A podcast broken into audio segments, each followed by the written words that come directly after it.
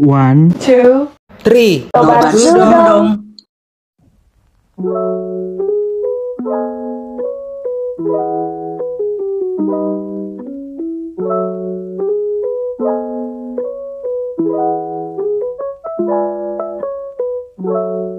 Hai semuanya, kembali lagi di Sepekan Podcast kita dengan hashtag Nobars Nongki Baris Sepekan Arsitektur Perkenalin nama aku Jose dari Angkatan 21 sebagai MC pada kali ini.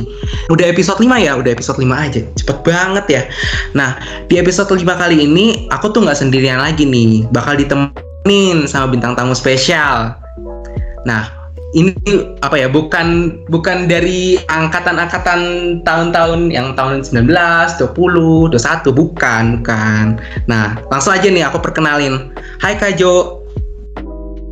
Halo, what's up guys? Di sini Jo kembali menyapa teman-teman mungkin angkatan 21, angkatan 20 belum pernah ketemu. Salam kenal buat semuanya. Ngomong-ngomong nih, uh, aku manggilnya Kak atau Mas nih? Mas aja ya, lebih enak ya. Mas boleh lah. Oke. Oke.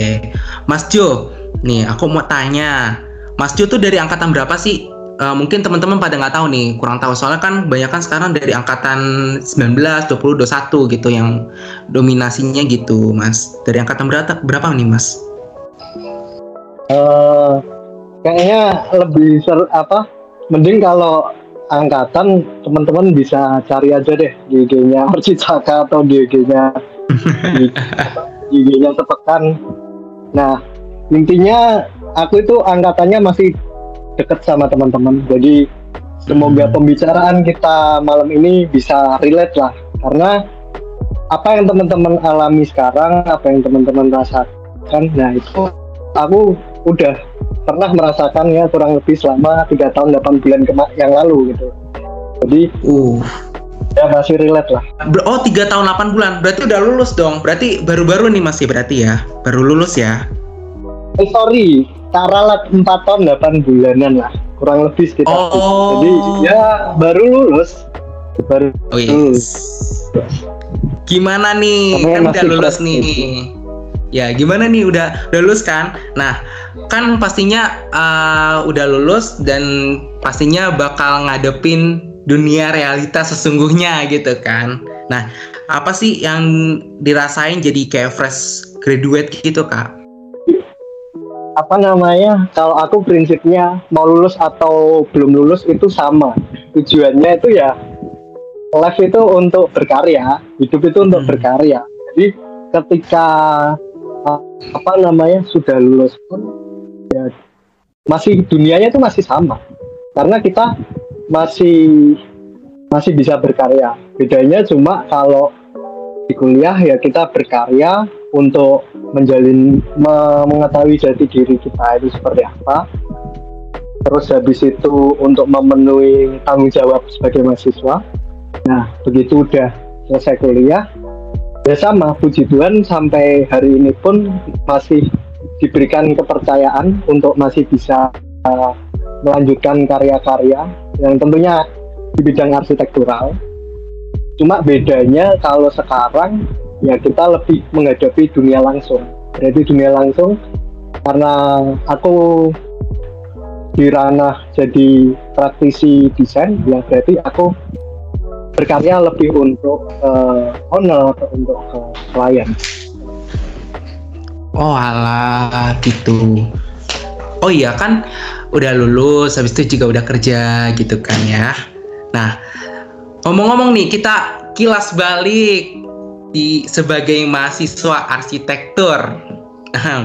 nah uh, pas um, Mas Jo ini uh, selama kegiatannya uh, kegiatan di arsitektur tuh ngapain aja sih sebelum lulus gitu? Bisa dijelasin dong? Kegiatan di kampus kalau aku lebih banyak menghabiskan waktu di hmm. Berdinamika banyak sama teman-teman di himpunan. Kalau di luar ya nggak jauh-jauh dari himpunan, masih mungkin arahnya ke, ke teman-teman PAMI, terus habis itu uh, ya ngobrol-ngobrol menjalin relasi juga nggak hanya sama anak arsi kebetulan temen SMA juga masih banyak yang di Jogja. Teman-teman akrab juga banyak jadi ya masih saling silaturahmi lah. Intinya itu sih apa Wah, bener banget. selama di masa perkuliahan itu membangun networking. Jadi selain selain kita memenuhi tanggung jawab di perkuliahan kita membangun networking. Nah kalau aku prinsipnya gini bro. Jadi Hmm. dalam hidup itu ada dua tanggung jawab di masa kuliah ya ini. Kalau flashback cerita ke masa kuliah. Nah tanggung jawab yang pertama itu tanggung jawab kita ke orang tua. Gimana kita kuliah kalau aku ya aku kuliah memang semua didanai sama orang tua. Otomatis aku harus tanggung jawab atas effort yang orang tua udah berikan. Nah dalam bentuk apa? Ya aku dalam bentuk eh, kuliahku itu bagus lulus bisa tepat waktu atau bahkan mungkin lebih cepat. Nah itu yang bisa kuberikan ke orang tua. Terus di sisi lain ada tanggung jawab ke masa depanku sendiri yang di mana ya hanya aku yang bisa mengisi. Kayak networking kayak habis itu mengisi soft skill hard skill itu tanggung jawabku sama masa depanku. Nah jadi selama perkuliahan kurang lebih dua poinnya yang selalu tak pegang. Di mana kuliah nggak keteteran organisasi atau eh, apa pun yang berdampak pada pengembangan skillku ya intinya jalannya selaras Wis, bagus banget ya guys. Nih, tuh tadi abis dinasehatin nih sama Mas Jo. Ingat tuh, jangan suka kupu-kupu juga. Nah, boleh nongkrong, tapi kita tuh emang harus juga membangun networking. Abis itu juga eh, bangun relasi kan juga. Itu time management juga. Jangan sampai lupain tugas kuliah teman-teman. Dan juga jangan lupa kita juga punya tanggung jawab dari eh, dari lingkungan sekitar kita kayak teman-teman habis itu juga orang tua itu terutama orang tua tuh. Apalagi kalau udah dibiayain aduh rasanya tuh tanggung jawab tuh udah diserahin banget buat kita ya nggak sih mas? Ya jadi kita nggak boleh berat sebelah. Dalam Hmm. artian eh, orang tua itu prinsipnya kan menuntun kita mengarahkan kita. Jadi nggak boleh berat sebelah seperti apa. Kalau misal kita cuma fokus untuk apa namanya eh, kuliah atau tanpa mengembangkan sesuatu yang kita butuhkan buat masa depan kita.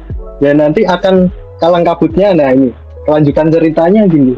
Kita akan kerasa dampak dari networking. Ini aku sendiri ya pribadi pengalaman pribadi. Itu benar-benar ngerasain dampak networking itu setelah kuliah. Di kuliah mungkin ya berdampak lah, tapi nggak terlalu signifikan. Nah begitu setelah lulus kuliah ketika kita menghadapi dunia yang benar-benar lepas. Ya ibaratnya kuliah itu kita udah semi mandiri. Ya kita mau ngapain aja it's okay. Tapi kita masih jelas gitu loh. Tanggung jawabnya oh ada tuntutan kuliah yang harus diselesaikan. Nah begitu selalu semua kebebasan ke kembali ke kita. Mau kita nggak ngapa-ngapain ya bisa. Mau kita apa berkarya ya bisa. Nah itu kembali ke diri kita di mana aku ngerasa dampak networking itu eh tak rasain dengan teman-teman di link sebenarnya network itu banyak. Jadi ada eksternal sama internal. Mungkin dulu aku berpikir bahwa nyari temen ya nggak har- apa nggak cuma arsitek. Karena ketika cuma arsitek nah nanti klien kita kan bukan arsitek. Masa arsitek klien kita? Tapi ternyata salah. Dua-duanya itu penting menjalin relasi di teman arsitek itu penting menjalin relasi di luar teman arsitek itu juga penting. Karena pertama klien kita memang dari luar arsi nggak mungkin dong arsitek nyewa arsitek gitu. Hmm. itu satu. Terus networking dari teman-teman arsitek apa? Misal aku nih punya temen Jose ya nah aku dapat Iya. project. Nah, project kan eh, tergantung skalanya. Kalau dalam skala besar yang mungkin aku nggak bisa mengerjakan sendiri dan butuh partner karena Jose ini teman dekatku ya aku ngajak. Nah itu dampaknya. Teman-teman di dalam dunia perkuliahan nggak akan terasa kayak gitu. Cuma nanti begitu selesai dari kuliah nah itu baru mulai terasa. Apalagi sekarang itu kita kan posisinya berada di kehidupan yang berbeda. Kan ada istilah new normal. Mungkin uh, lulusan zaman dulu sama zamanku itu kita menghadapi fase yang berbeda di mana aku dan teman-teman besok ke depannya itu kita menghadapi di fase ya setelah pandemi. Semua sisi atau semua ranah kehidupan kita berbeda. Kayak sekarang aja kantor semakin jarang habis itu kita meeting pun tanpa batas ruang dan waktu bisa di mana aja lah sini. Nah, otomatis itu juga berdampak ke dunia kerjanya arsitek. Nah kalau sekarang yang banyak orang lakukan dan mungkin aku juga aku juga mengalami yaitu freelance. Jadi apa namanya? Uh, uh, sambil ya ini agak agak mundur ke belakang. Zaman aku setelah selesai kuliah itu aku bilang ke orang tua aku memang nggak pengen nyari kerja. Aku cuma fokus berkarya lah apa pun karya yang bisa dilakukan. Walaupun belum tahu punya klien atau enggak aku cuma pengen fokus berkarya. Eh puji Tuhan. Ketika fokus berkarya ini sesuai dengan law of attraction hukum tarik menarik. Ketika aku fokus berkarya nggak tahu dari mana tiba-tiba ada temen yang calling bro. Mm -mm. ini gua ada proyek nih. Lu bisa bantu nggak? Nah di apa nih fungsi networking yang mulai tak rasain. Terus akhirnya mulai berjalan aku bantu project di temanku callingan kedua datang ngerjain project. Terus semakin ke sini aku semakin ngelihat oh ternyata polaku seperti ini. Kayak yang tak sampaikan ke orang tua waktu aku habis lulus. Aku nggak mau cari kerja aku pengen fokus berkarya dan lihat seperti apa sih kelanjutannya. Oh ternyata dari itu kelanjutannya seperti ini. Ya udah aku fokus menjalani ini dulu. Aku fokus menyelesaikan tanggung jawab ini dulu. Nah nanti ketika di depan ada perubahan ya udah. Karena kita itu kan dirancang untuk bisa beradaptasi di tiap bidang. Jadi ya puji Tuhan sampai sekarang masih bisa freelance masih bisa apa namanya berkarya juga. Keren banget ya perjalanannya ya teman-teman ya.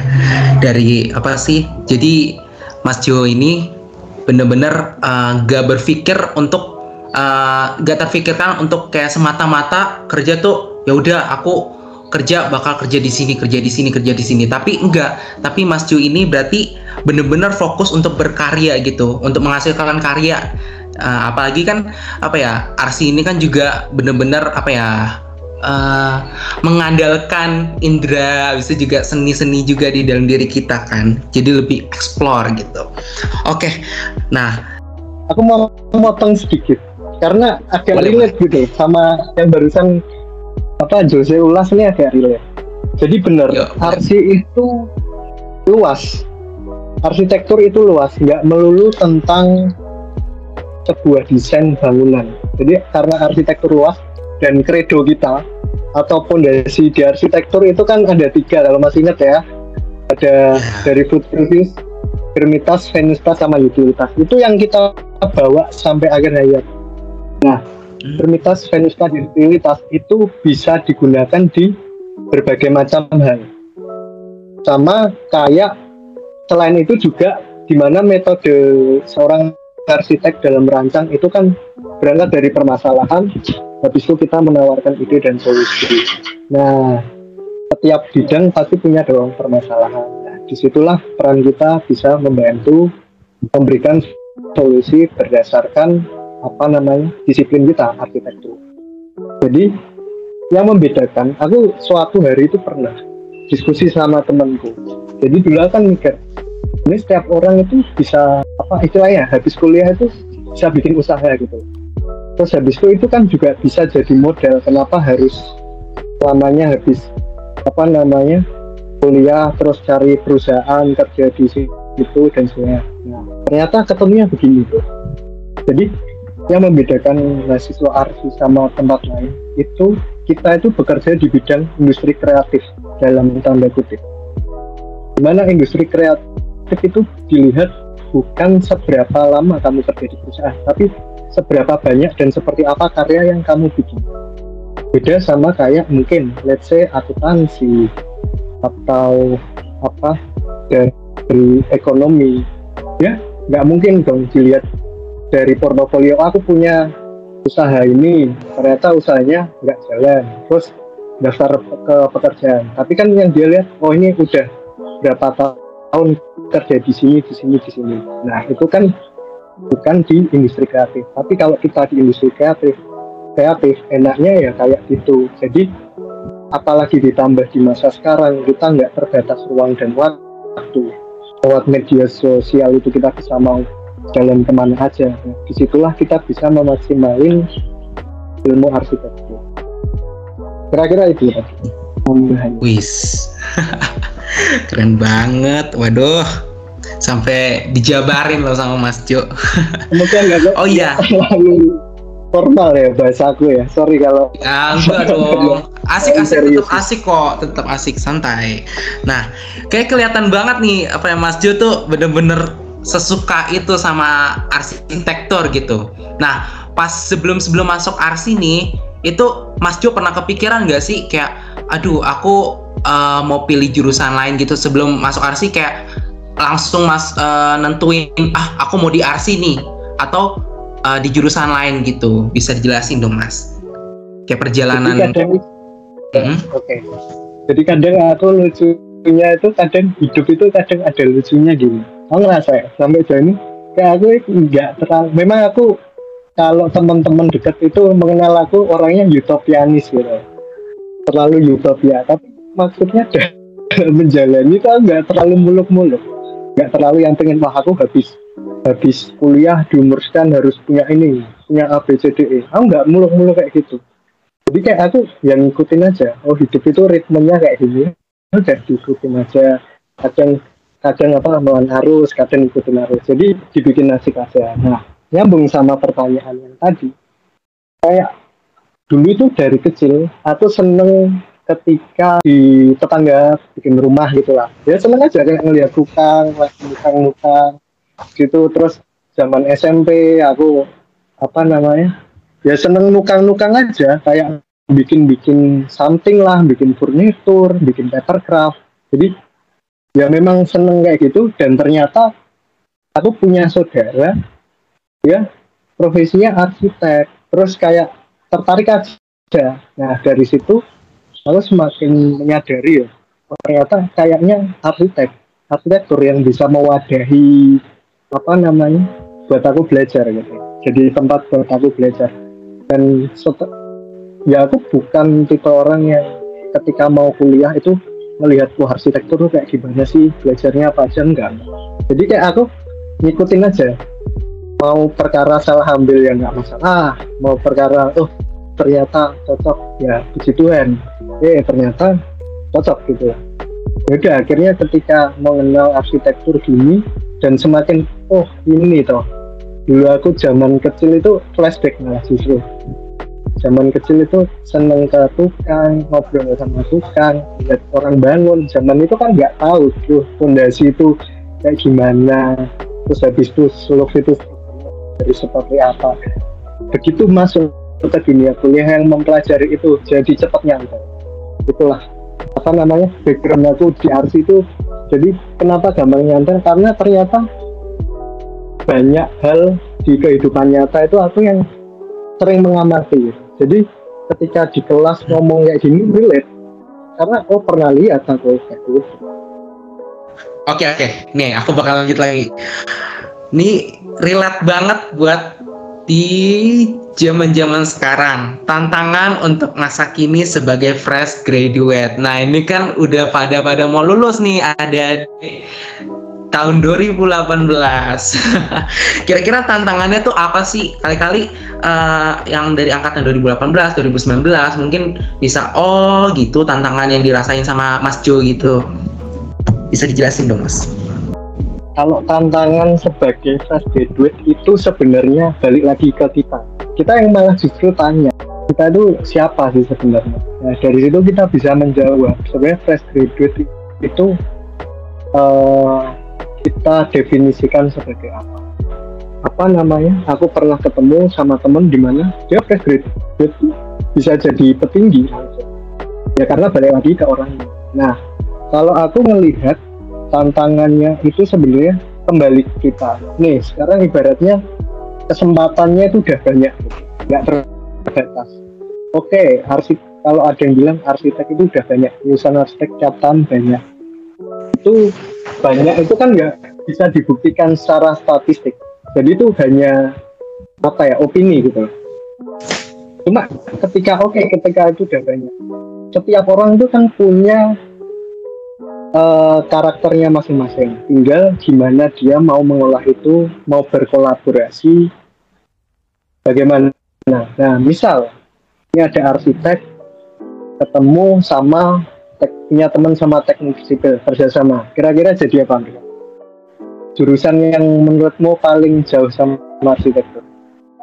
Teknik teknik fisika teknik fisika. Ya.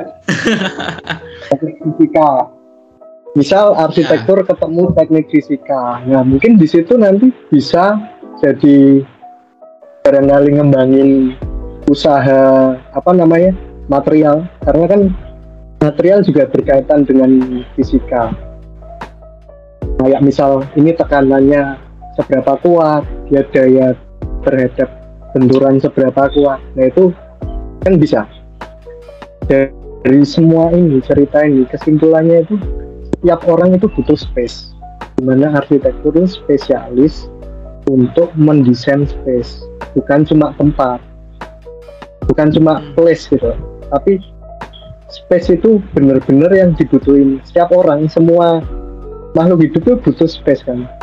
Tumbuhan butuh space butuh ruang gitu. Nanti akhirnya bisa misal desain landscape desain kawasan terus hewan pun juga butuh nah jadi itulah apa ya? Tinggal seberapa seberapa lebar kacamata kita itu bisa memandang dunia ini ya. Tinggal kita kan punya bekal dari arsitekturnya bekal itu yang kita buat apa namanya untuk melihat dunia. Jadi kita juga selain dari arsitektur kita perlu menjalin networking tadi kolaborasi sama teman-teman sama memperluas knowledge kita. Jadi apa namanya kita nggak cuma knowledge tentang arsitektur aja. Di mana kita mungkin knowledge sama biologi knowledge punya knowledge kimia. Karena ketika arsitektur plus biologi ya jadi green building. Ya enggak ya. Nah, jadi itulah apa namanya uh, mungkin banyak teman-teman yang udah menyadari hal ini. Cuma apa namanya kita perlu keberanian aja. Di mana arsitektur sendiri itu sesuatu hal yang luas yang di kehidupan ini tuh sangat jadi nggak perlu nggak perlu takut gitu. Jadi mahasiswa arsitektur ya. Yang penting kita tanggung jawab jujur sama disiplin sama apa yang kita pilih. Gitu ya itu. Intinya ya mungkin kalau tak simpulin dari pembicaraan ini. Yang pertama networking. Dari lingkungan kampus dulu ya uh, jalin networking itu satu ke teman seangkatan. Ke kakak tingkat. Kalau nggak tahu caranya gimana DM aku. Perluas networking kata dosen pun penting bro. Mm. ketika dosen punya project puji Tuhan bisa diajak nah itu dari lingkungan kampus. Ke teman-teman di kampus lain juga boleh dari arsitektur misal dari tamu. Sama nanti apa uh, kita bisa tahu oh ternyata di KDW itu dia belajarnya tentang apa di UGM itu belajarnya tentang apa dan arsi apa uh, jurusan arsitektur lainnya. Nah itu kita networking itu bisa itu terus juga bisa ke teman-teman di luar arsitektur di jurusan-jurusan lain mungkin teman kalian SMA telepon semuanya atau hubungi lagi gitu deketin lagi. Terus itu networking terus yang kedua masalah tanggung jawab ya. Pertama tanggung jawab sama orang tua terus kedua tanggung jawab sama masa depan. Karena masa depan ya kalian yang menentukan mau jadi apa ya kalian yang memilih. Nah kapan memilihnya? Sekarang. Jadi mungkin itu sih sharing dari aku kalau semisal ada yang kurang jelas atau ada yang justru relate gitu kan kalau ada yang mau ngobrol lebih jauh lagi ya monggo. Aku open. Kalau teman-teman mau ngajak diskusi mau mau ngobrol-ngobrol tentang apa pun ya bisa apa namanya bisa hubungi atau ajak aja. Nah, pokoknya nanti langsung DM aja lah nggak apa-apa, DM aja, serbu aja IG-nya. Nanya-nanya aja. Bebas kan ya, free ya? Free ya, Mas Jo? Oh, free, free, Nggak dipungut biaya. Dipungut biaya. Nggak, anu tapi Boleh, nah. apa, uh, fun fact ya, dalam artian, ya sa sampai sejauh ini puji Tuhan masih ada teman-teman yang kebetulan dari zaman kuliah ya dekat-dekat dari dulu aktif di organisasi ya sampai sekarang masih sering main sama di tingkat jadi masih sering komunikasi oh eh, kegiatan anak-anak kegiatan mahasiswa kegiatan himpunan itu sekarang kayak apa sih? Ya syukur-syukur masih bisa memberikan masukan masih bisa memberikan saran. Karena prinsipnya eh, saya aku alumni dan mungkin teman-teman alumni lainnya di luar sana itu sama-sama masih pengen mengerti oh kegiatan di kampus itu sekarang itu seperti apa? Ya karena kita itu pernah mengalami itu dan merasa memiliki gitu. jadi karena merasa memiliki ya sampai sejauh ini masih pengen tahu aja gitu sih misalnya teman-teman tuh oh sekarang kayak gimana sih jadi masih sering aku ngobrol sama anak-anak adik tingkat yang masih kuliah masih di kampus. Nanti aku pengen kontak Mas Jo. Nanti pengen tanya-tanya banyak. boleh ya? boleh boleh. Nanti kita sambil ngopi sambil nugas bareng. Wih. Selama selama aku bisa nemenin. Nah, siap siap nggak terasa banget nih. Udah udah udah selesai nih. Udah mau selesai podcastnya nih. Mungkin segitu dulu nih guys pembahasan buat kali ini. Thank you banget buat Mas Jo buat udah main-main di podcast Nobar sekali ini. Nah thank you banget ya Mas Jo ya. Oke siap. Pokoknya top banget mas. Keren banget sih tadi. Oke jangan lupa selalu dengerin podcast kita di Spotify dan juga Instagram. Jangan lupa stay safe and see you in the next episode. Bye bye